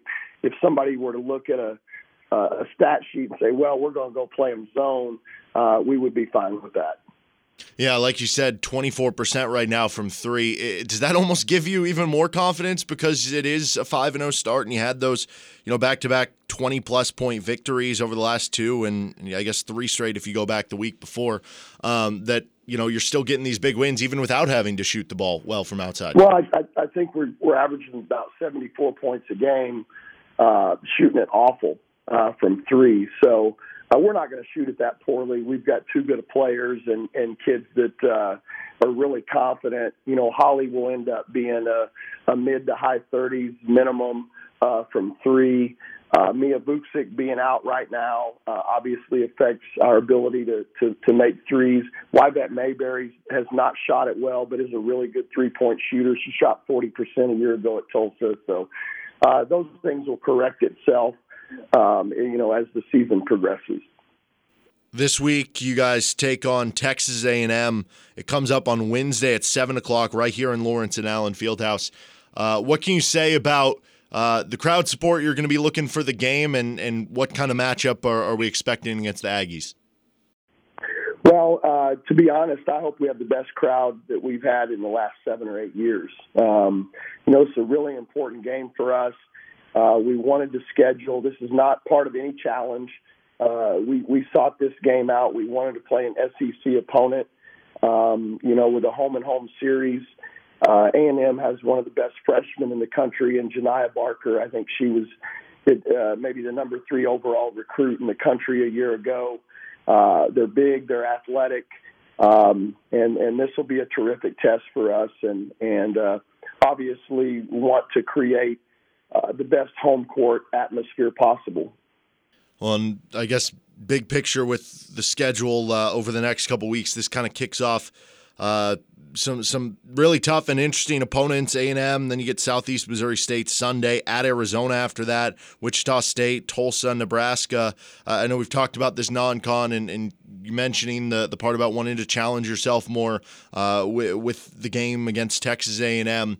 Uh, what's going to be the key to kind of performing well over these next couple of weeks? Well, continuing to uh, to to rely on our defense and our ability to rebound the ball. I like our numbers there. Uh, I think we're playing uh, with a lot more freedom uh, on offense. You know, things are flowing better there. Um, I think we're developing some chemistry. We're not there yet, but you know, if we continue to guard um, the the way that we are uh, then I think that that that we can, you know, have the kind of team that's just hard to beat, and uh, regardless of, of whether we're making shots or not. We're talking with Brandon Schneider, the head coach of the KU women's basketball team here on Rock Chalk Sports Talk. Um, I, I wonder from, I guess the the big picture perspective, when do you start? I guess getting into maybe some of the scouting reports on on the different conference opponents. Are are you watching other teams around the country this early in the season, or is that something where you don't even really think about it till the maybe I don't know end of December when you have your first conference game? Yeah, I mean I, I'll watch them in downtime. You know, I watched uh, Iowa State uh, play North Carolina last night um, after spending the day in the office studying Texas A&M. So, but not from a scouting report perspective, just. Uh, you know, interested to to watch teams in, in our league here in the non-con, but um, it won't be until uh, a few days before each of those games um, that I really study them. Obviously, we have assistant coaches who who are assigned uh, different opponents who who do all the advanced scouting. A couple fun ones to finish off here. It was just uh, Thanksgiving week for you guys. I don't know what you had the opportunity to, to have being out on the road in, in California for Thanksgiving, but uh, give me what's what's the top three menu items, dishes on, on the Thanksgiving menu for you? Uh, you know, I'm pretty traditional. Um, you know, I, I, I like turkey. Uh, I like the stuffing, the mashed potatoes. You know, growing up in Texas, um, you know, the chicken and noodles were, were not a thing. Uh, but my wife being from Kansas, uh, that has uh, quickly become probably my, my the, the homemade noodles, uh, chicken and noodles has probably become, my favorite. Now we didn't have that out in California, so I missed out on it this year. And now that we're in, I guess, kind of after Thanksgiving into the, the holiday season and uh, holiday baking and whatnot, is is there a, a favorite item for you at this time of year that you know it's uh, you, you, try not to to overindulge, but if you see them, if they're on a plate, you're, you're, gonna have a hard time avoiding one. Yeah, you know, I'm I'm probably um, you know more of the uh, the the the peanut brittle. You know, those mm-hmm. kind of things laying around um, are really good. Uh, obviously, uh, I'm probably like everybody else. I'm not getting into eggnog uh, other than uh, you know during the the Christmas holiday season, but uh, you know I'll grab a cup of that as well. Awesome. Well, Coach, appreciate the time. Good luck this week, and, and good luck keeping things going on the season. I appreciate it. Thank you. That was Brandon Schneider, head coach of the KU women's basketball team. They play Wednesday night against Texas A&M. You can hear it right here on KLWN, or go on out to Allen Fieldhouse in Lawrence to uh, show up for the game. They also play on Sunday against Southeast Missouri State. This is Rock Chalk Sports Talk on FM 1017 and 1320 KLWN with Nick Springer. I'm Derek Johnson. We're going to shift gears and talk a little NFL Monday overreactions. That next. About a quarter till five, you're listening to Rock Chalk Sports Talk. We're out at 5:30 today for pregame coverage of Kansas and Texas Southern with the Crimson and Blue Show right here on your original home for the Jayhawks with KLWN and KLWN.com. Uh, by the way, the you know the the game broadcast on Saturday for um, KU football didn't love it. Not a big fan of Emmanuel Acho as the uh, halftime oh yeah person. No, I switched. Also, I switched channels. Not a huge Brando guy. Um, so you can pull up the KLWN app or KLWN.com and you get it playing. And then if you have either a DVR or like a, you know, if you use like a YouTube TV, Hulu TV, you just pause it till they get caught up or, or you sync it however you can. You can pause it on like the KLWN app. You get them synced up and then you're good. Oh, you got, yeah. You got Brian Hanni on the, the radio broadcast. Yeah with uh, the TV view. So that's my recommendation for everything. It does get a little more difficult with like ESPN Plus games because yeah. those games are so far behind with the TV viewership. But yeah. anyway. Yeah. Okay, it is a Monday, which means it is time to take what we saw in the NFL over the weekend, extended weekend with three Thanksgiving games, and overreact to what we saw. Give Possibly. Me Give me the music, kiddo. Hang on. There we go. Okay. Overreaction, you're fired. All right. Overreaction. I not, am not. seeking employment. No. Not an overreaction. not, not an overreaction. Okay. First one. We should just have the Lions play in the Super Bowl because they play in crazy games and we know it'd be entertaining. Put the Lions in. I'm all for it. Just basically, you have two. I mean, every Bowls, game right? the Lions play, it's, Yeah. you just you don't even know what's going to happen, either good or bad. I mean, I feel like you know that they're going to lose close, but you know it's going to be not close true. They were on a three-game win streak before the Bills game. No, that's fair. That's fair. Um, but yeah, every game is close. Every game is wild. Every and- game just has an unexplainable craziness. Yeah, we're we're looking for The Cowboys game, they fumbled on the one. Hmm. They they kind of mismanaged the end of that game. It was No, they really did. They were down 25-22, I believe, and they had a third and one with like 30 seconds. And they let the clock run, right? Yes, they let Yeah. the clock run for a while, which to begin with, they got kind of lucky with because they let the clock run even further down, but then they reviewed it and they found the running back was short of the first down, and so they brought the time back, even though they wasted like 15 seconds called timeout. So they got the 15 seconds back, and then what happened was um, they threw it deep on third and one. And, And then they kicked the field goal. Then they kicked like a 50 yard field goal, which is not an easy make to tie the game. Instead of just going for it on fourth and one with like two timeouts, to make the field goal possibly easier. A, B to run the time down so the Bills wouldn't have any time, and C to actually give yourself a chance at a touchdown so you could win in regulation. Here's my takeaway. Josh Allen is inferior to Patrick Mahomes because he needs more than 13 seconds. he needed well, he got He most like of it 30. on one play. He got the uh, deep ball to, to Stefon Diggs that over the middle fit, of the that the doesn't field. fit my narrative. But yeah, I mean, I'm, I'm all for it. Uh, just put the Lions in the Super Bowl. I guess whoever wins the, let's say the AFC. I like the AFC better. Plus the Chiefs Okay. are in that. So whoever wins AFC versus the Lions, they get an auto bid to the Super Bowl, and uh, it'll be a good game. Okay, the Broncos should restructure Russell, Russell Wilson's contract and then cut him and make it to where they just have to pay him a million dollars every year for like the next 50 years or whatever. Can make it like a Bobby that? Situation. So they should restructure and they should cut him, and they would be a better team because of that. Overreaction?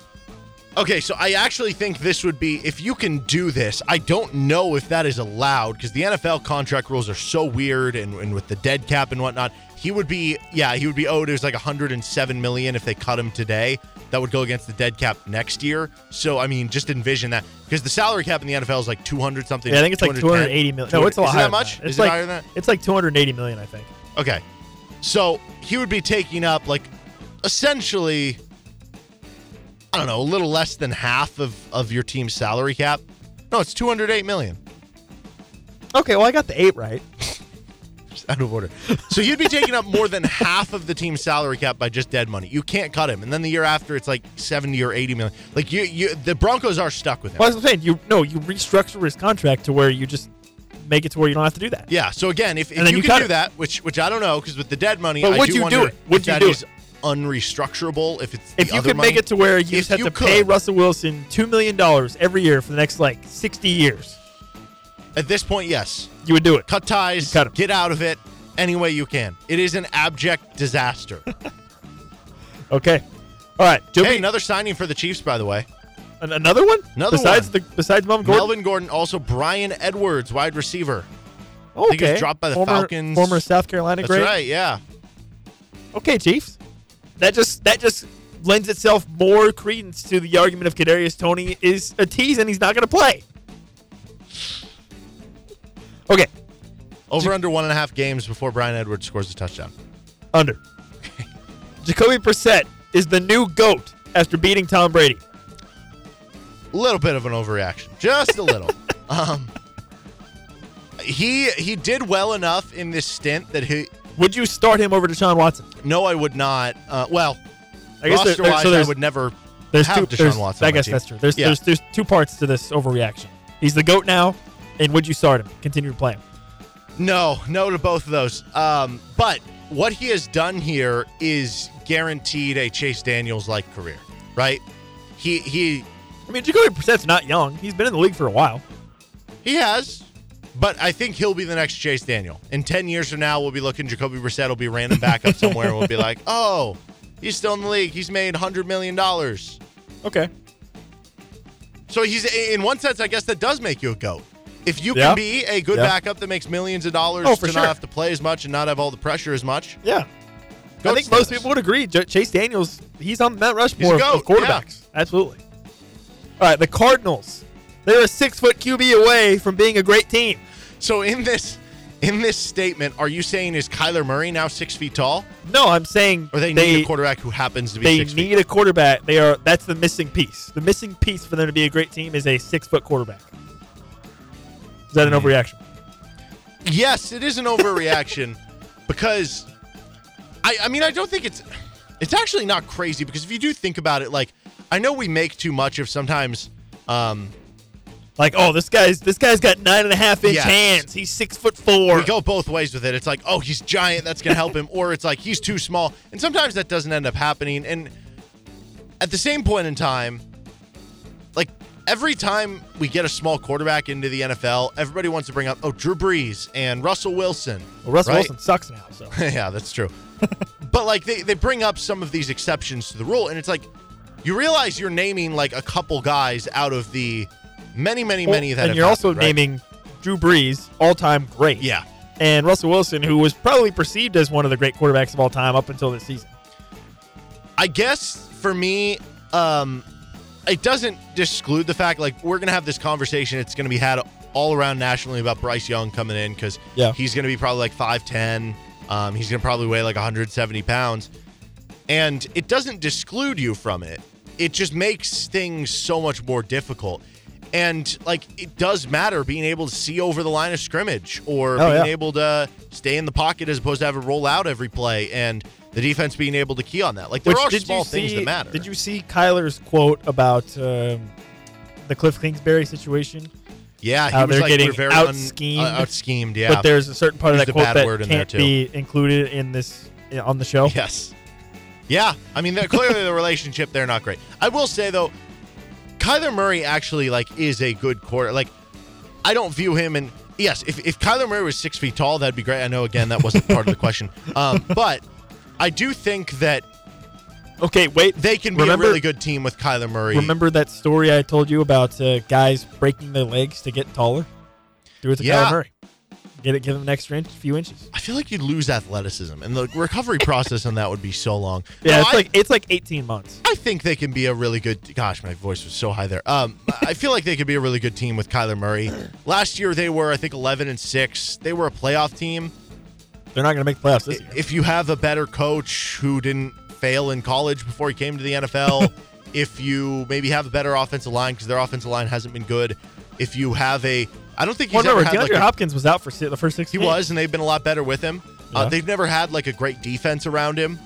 I, I think that's the tier of quarterback he's in, though. It's if you have enough things going right around him, they can be really good. Like, I think Kyler Murray's better than Kirk Cousins.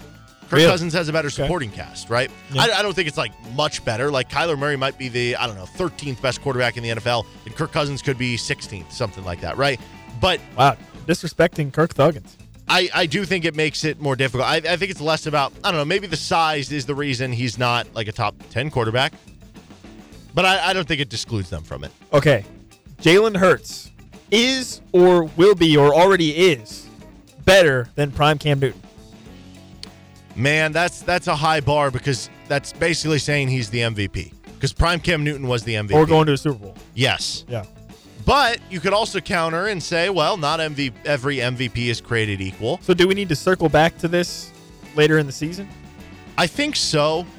And also, like the team success isn't just Cam Newton. I still it it boggles my mind that that Panthers team was one win away if they beat the Broncos in the Super Bowl from being known as one of the greatest Super Bowl teams ever. They would have been 18 and 1.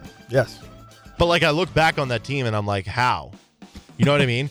And I'm, I'm looking back on Cam Newton's stats there. They're they're they're really good and, and because they were 15 and 1 and because it was a great story, it's obvious he won MVP. But, But, like, if Jalen, if the Eagles go 15 and one or six, I guess 16 and one.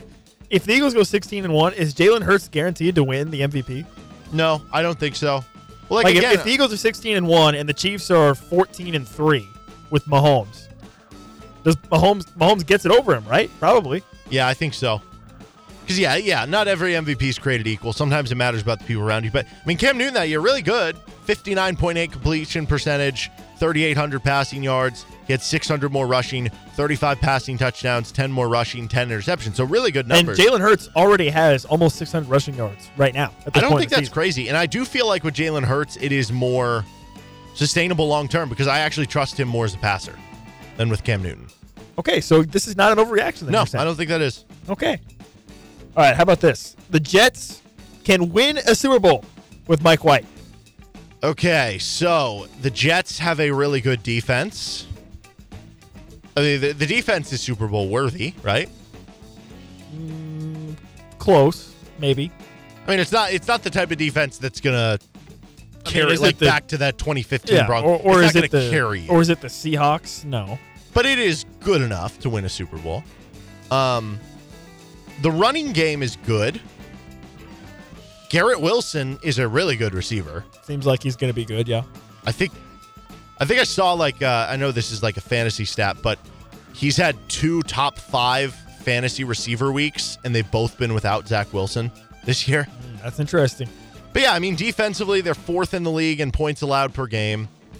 Um, running the football, they're 16th in yards per attempt, so they're kind of middle of the pack, so they're okay. Mike White is a lot better than Zach Wilson.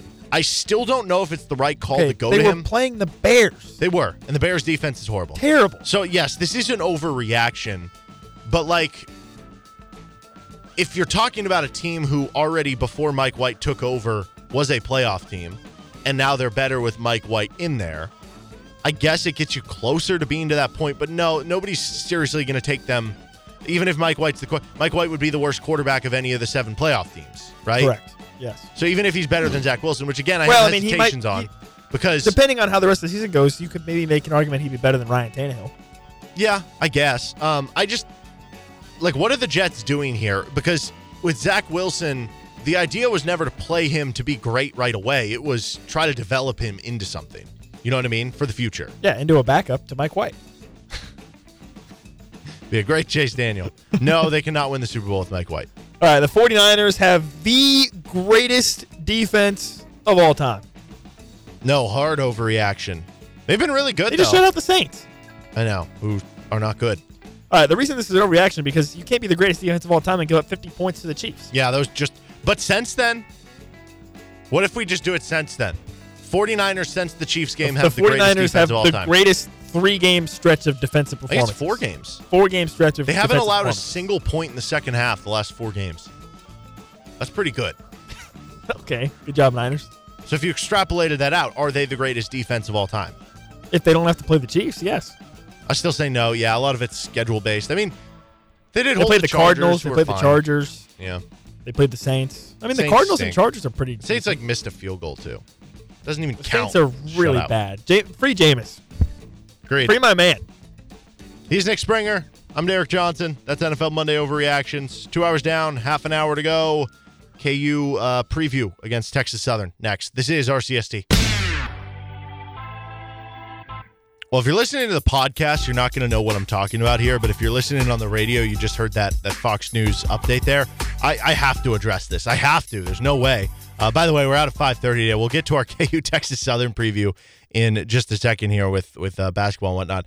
A Florida woman, which Huge news. I mean, this this would've been- huge news. this would have been great for uh, Florida Man Mad Libs when we bring that back. So I don't know. Maybe maybe Sam was going to have this one in the chamber already. A Florida woman is accused uh, is accusing Kraft Heinz of misleading advertising based on the time it takes to prepare a single serving cup of microwavable mac and cheese. The company market markets its Velveeta shells and cheese as being quote ready in three and a half minutes.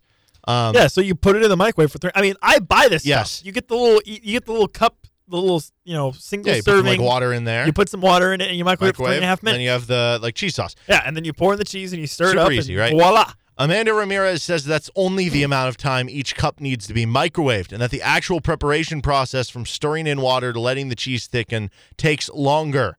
A 15 page class action lawsuit filed earlier this month. This is from uh, NPR. Can I join? If if it's a class action lawsuit, can I join? I guess so, if you have a problem with it. Earlier I have a problem with it, yeah. Alleges that parent company Kraft Heinz sells more of the product and at a higher price than it would if it didn't mislead customers about the pasta's prep time. This is so this is so stupid. Well, okay, is I so will say if you do eat the Easy Mac mac and cheese, what happens is you microwave it for three and a half minutes, and then you take it out and you stir in the cheese and stuff, and then normally it's so hot that you have to sit and wait for like at least another two minutes Okay, before you can actually eat it. So two issues At least because I've burned the crap out of my mouth before actually trying to because I'm starving. You know, I put the Easy Mac in three and a half minutes, three and a half minutes, and it's So you're ready. making but your then, case right now. But then I have to wait another at least two minutes before I can consume the mac and cheese because it is too wow. hot. I'm so sorry Okay. for you. No, no. Do you remember? This is the same uh, lawsuit. There was another lawsuit. Remember, it was a lady. Uh, somebody sued Starbucks because they were mad that their coffee was too hot. They got the coffee too hot. They couldn't drink it right away. Yeah. There was another lawsuit that was right. This Yeah. is the same idea. Same idea. They should say five minutes or six minutes after you take it out of the microwave because it's too hot to eat. It's just so stupid. It's like common sense. This I'm is totally on board with this. This is why rule books and warning labels are uh, so long and in tiny because we have people who sue for stupid crap I like am this. on board. I hope this loses. I hope you know. I'm gonna get in contact with man Mrs. Here. Whatever. This is whatever. ridiculous. What's her name? I'm gonna get in contact with her. I'm gonna say I support No, this lawsuit. This I have burned my mouth one too many times. They need to be accurate in how long I need to wait And before like- I can put it in my mouth. How does this lady? How do? Why does this lady deserve to make money off of this? What in what way is she saying, "Hey, I'm suing you because I've lost out For the- on for the good of the extra common- no, no, no, no, no, no, no, that. I have to spin No, no, no. in my cheese She's into doing the it because she knows that there are good, hardworking people out there like me that have been screwed over having to wait extra time to eat their mac and cheese. So she is ju- fighting for justice. For justice, Derek. You know what? You're right. This lady would, with with all her extra five minutes from the five pack of Velveeta she ate over the last Okay, week, but if you eat, she would be the hold on. president of the United if States you with the eat extra that five enough minutes of time time, she would have. if you eat that enough times, you could save hours, days, even. Maybe at that point you should look at in the mirror and say, maybe I shouldn't be eating 30 Velveetas a month. Unbelievable. Okay. Off the soapbox. KU, Texas Southern Oh, tonight. man. Pre-game 5.30. Tip-off at 7 o'clock right here on your original home for the Jayhawks, KLWN. And uh, I guess before we get into that real quick, I did want to make mention Kansas volleyball made the NCAA tournament, went 18 and 10 this season. Uh, they made it last night. They restructured how they did the NCAA tournament this year, where instead of it being it's just the top 16 seeds get seeded, and then they just kind of put them into regionally based assignments. Where hey, if you're close to here, you go here, and that's led to some bad like seeding matchups. Um, they actually seeded the top eight in each region, so there's basically a top 32 seeded. Miami is is seeded seventh. That's who Kansas plays. So it's essentially, for all intents and Like a purposes, 7-11 like a matchup? 7-10 Yeah. matchup Or 7-10, Um, sorry, yeah. If they win that, they would play Nebraska, who is basically the two seed in the region, and Nebraska would play at home. We've seen Nebraska get like 8,000 fans filling up the stadium, so that could be really fun for Kansas. That's the end of this week. We're gonna actually it's, have it's great because it's a Lincoln's a pretty close short trip. You know, It is. so for fans, Couple hours. to go support, it's not too demanding. hmm And uh, we're gonna have Jill Dorsey Hall on later this week to help us uh, preview things for Kansas volleyball. Okay, KU Texas Southern, Kansas, after their week in the Bahamas, is ranked just 38th in adjusted offensive efficiency. which is kind of. That do I dare say that's that's kind of high? Well, it's with with KenPom. There's still it it it it fact- it slowly in your siphons opponent, out right? the. It does factor in the opponent, so that's part of it. You know, you've played good defenses. Tennessee, the number one defense. Wisconsin has a good defense, and so Yeah. forth. Uh, but it also siphons out as the season goes on preseason expectations. So by the time we get to like, I think it's like January 28th, all the preseason stuff will be out, but it slowly siphons it out to give it a base so that it's not like, hey, Lehigh is ranked seventh or something, right? um, but yeah, they, they have not been very good offensively. Now, Texas Southern is actually better defensively than offensively, but they're not like great at either. They are ranked 305th on the offensive side of the ball. They are ranked 176th on defense. They're 242nd overall. But they played a relatively high tempo. Okay. They're 120th in tempo. And they're they have they have given up a lot of quick easy possessions. They're actually a bit slower on the offensive end. Their average possession length on the defensive side of the ball is 14th in the country, meaning there are only 13 teams who are giving up shorter possessions defensively. Defensively, what does that tell you? So was that A good lot of teams. That's that- good for Kansas. Okay. A lot of teams that means are shooting quickly against Texas Southern. So I guess that So could getting be, open shots early. Yes, that's likely the the case there. I mean, I guess it could just be a situation where other teams just like to chuck against them and just run up the court and dribble and shoot. Probably not. Which KU has shown a tendency to do that sometimes too. Yeah. Kansas offensively is 59th in average possession length, so they like to get up and run, right? So a team that has struggled in the half court offensively has an opportunity to get out and run in this game. I think this game is going to look a lot better for the KU offense. I don't think it's going to be a game where I'm going to walk away saying, "Oh, see, look, they fixed a lot of their problems." And I think Ernest Udeh is probably going to have a good game because he's a really good center running in transition, and MJ Rice could look good because if we're in the open court a lot. But I would just say look for what they do in the half court more than what they do in transition tonight. And Texas Southern is usually a fringe tournament team. I think they've they've been year. a 16 seed a couple of years, right? Uh, I don't even I don't remember what conference they're in. Whatever conference In they're the in, SWAC, they, SWAC which is so like they, the worst. They normally win that conference. So this is not a game where Kansas can just roll out of bed and show up and expect to win. I don't think they're gonna have to try a little bit. I mean, I, I understand that this is uh, a team that's ranked lower in KenPom than North Dakota State, I believe, when they played earlier in the season. But but yeah, I mean, you know, this is a team that is usually a 16 seed in the tournament, so you know, could be a, a, good mark, a good team to kind of gauge, I guess, at this this stage of the season. And and I guess for Kansas, it'll be about bouncing back, right, and getting the offense going. I, I think you and I probably both agree in saying we're definitely more intrigued or more interested in focusing on what Kansas does on the offensive side than what they do on the defensive side, right? Because when you look at the defensive side, what what the talking points are: Grady Dick play better defense and rebound better, right? That's about it. And you should be able to rebound better against a team like this. So we'll see what happens. But uh, yeah, I mean, obviously, I expect Kansas to roll in this one. But uh, again, it's I don't I, don't think it's a game where they can just show up and, and expect to win. And, and and honestly, coming off of a loss, I don't think they're going to have that mentality, right? Like coming off a loss, you get the sense that they're going to be locked in a little bit. And and you're right with MJ Rice. Uh, I've talked about him quite a bit, and you figure so he was dealing with COVID and kidney stones supposedly two weeks ago before the trip to the Bahamas. Hopefully, he's feeling better after that stint of things and he can be a little bit more effective because I do truly believe that he is the key to unlocking the potential of the of the offense specifically for Kansas. But that only solves one aspect of it. You still have the problem of figuring out who's going to be your your five man, right? I have to assume it's probably not going to be Zach Clemence after his performance after recent performances, right? So now you look back at Ernest Udeh or Zuby Ejiofor and one of those guys maybe, and obviously you still have KJ Adams and this is probably going to be a game where you can get away with playing KJ Adams a lot more at the five. But the thing about that is, like, that's not something you're probably going to be able to do very much against some of the other Big 12 teams, right? Like, like it works against Texas, but yeah, if you're playing because Texas plays small a lot. If you're playing, I'm, I'm, trying to think of an example in the conference, uh, like maybe even Baylor, who I don't know. I guess yeah. it could work there because their center is more of a rim roller and stuff, but they do have size down low. Like I don't know. There's going to be teams you play basically. Yeah, there's that, yeah, there's going to be know. teams that you're going to need to just man Kentucky up. with Oscar Tshiebwe. Oh yeah, right? that's yes, definitely for sure. So again, we go back to the discussion of well, which one of Ernest Udeh or Zuby Ejiofor maybe can have a decent run of games where they get a little bit more trust. But I mean, is there any more clear sign that you don't have trust than what we saw from those two guys, or what we didn't see from them in the Bahamas? Like, is there any more clear sign that Bill Self could send of? I don't trust these guys. I mean, they didn't come in at all. No, there's not. Exactly. Not at all. Yeah, it was exactly. super inconsistent with who was playing. Um, Texas Southern does actually have some size. Grayson Carter, 6'10, 225 center. He plays about 20 minutes a game. Uh, Joirdon Karl Nicholas, 6'9, 220 center. He also plays about 20 minutes per game. Then they have John Walker, 6'9 power forward. He plays a lot of minutes a game. So, like, they do have some size down. They have a Shaq O'Neal, by the way. Really? Shaquille O'Neal, officially. Say that again. Shaqir O'Neal. Shakir. But it's spelled S H A Q. I would just go by Shaq. At that point, why wouldn't you go just, Shaq why wouldn't you right? just say your name is Shaquille? It's close well, no, enough. it's Shakir.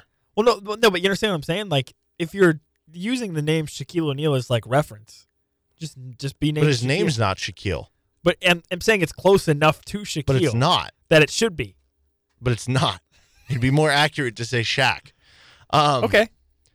Texas Southern has tended to have size, so that's not completely different. They one thing that's wild with them, this is just like a side note, it doesn't really impact tonight's game.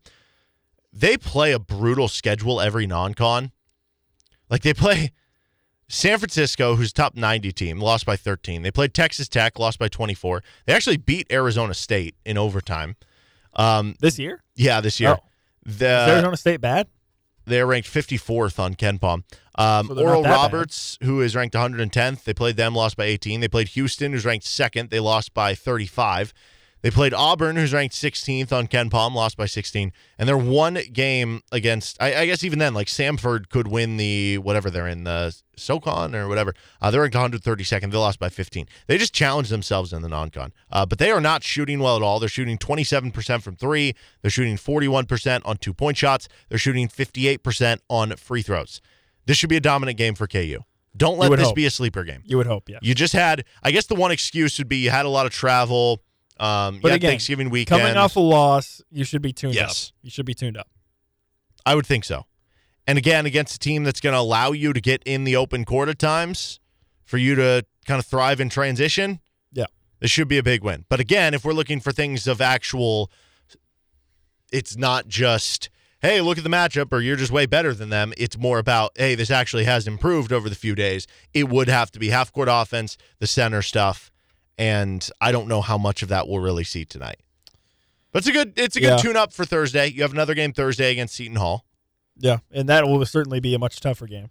Mm-hmm. Um, All right. Derek, we got to get to Yes. Rock Chalk Pickhawk because I won. No, we canceled the segment now. What? Yeah, sorry. When did we do that, On like Thursday afternoon. dude? So I didn't win. No, doesn't count. Sorry. Oh man, Uh, that's such a bummer. all right to blame. No, uh, no, we did not cancel it. oh, you got okay, I did win. Let's go you got your first win. Um, it was a cumulative one, on the board. and I actually I asked you on Wednesday. I said, "Do you want it What? to be worth Oh, two wins worth or two one wins win?" or just one win? You said one. No, I think that's fair. I think that's fair. I'm just saying. If you would have said two, No, I, I, listen, I, I accept. I accept the one win. I think it's a fair. I think I thought it was fair at the time that we determined it. I think it's fair now. well, recapping what happened, you had Jalen Wilson who had 29 points and 14 rebounds in the Wisconsin game, which carried the most of his output. He definitely struggled in the second game. Yeah, because I lost a lot of points on his off of his bad shooting, probably. Yeah, you did. because he had such a good first game, he still wound up with more pick a hawk points than anyone, though. He had 59. For me, Kevin McCullar wasn't far behind. He didn't have nearly as many missed shots. He only took like four or five shots in the game against Tennessee. I thought for a second they were going to have to run him at point guard. Didn't Yeah. end up having to do that. Yeah. Um, but he he was really good against Wisconsin. He he was slow to start. I think he was like 0 for 5 or something. He was missing some open shots. And he then took he really a lot of threes early and was not looking very good. No, and then he picked it up. I think he wound up with 18 points. He hit the game time three to to force overtime. Um, he was again both games got you a bunch of rebounds, got you some assists, steals, all the likes. He ended up with 55 Pickhawk points, which was second. Third for Pickhawk points over the two games was actually your third round pick with KJ Adams. He had 40 points. There we go, KJ. Look, look. This just tells me that this just really Rock Chalk Picahawk really outlines just how bad the bench is.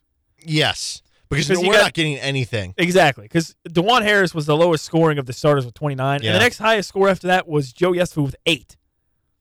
and that was just from one game where he had 14 he had 14 points in a game and he still only ended up with 8 points between two games how does that happen yes you're 100% right the drop off grady dick at 30 dajuan at 29 to then joe yesufu at 8 and then ernest Udeh at Five, 5 four, yeah 4 for one, pettiford 3 for three. ejiofor Yeah. 1 for rice which by the way we, we haven't even really talked about the bobby pettiford thing uh, with his Yeah, injury. Yeah. I mean, you, you brought it up with with like Kadarius Toney with his injury. I think you could have a better argument about injuries being a struggling. consistent problem for Bobby Pettiford. Yeah, and it just sucks because we the, he looked like he was going to be the the certified backup point guard. We know how much Bill Self likes him. You know, if he's out an extended period, I mean, at that point, truly, who is your next point guard after Dajuan Harris? Like who? Joe Yesufu, I guess. Yeah, it, it's Joe Yesufu by default or playing Kevin McCullar there, or when Kyle Cuffe is back from injury at some point. Yeah, I mean that's that's Not not, a lot of great great. options. Yeah, that's not great. Not great depth there. No, uh, so you need him back, and he has kind of struggled the last few games with. You know, I think that the two point shot. It was obviously the only two he had against Wisconsin. I think that was Yeah. his only two of the the whole But week. you know, I understand that he was struggling, but but but they still Bill need Self- him. The potential's there. Bill Self clearly trusts him. yes. And the, you're right. The potential has is there for him to be a really really solid backup point guard.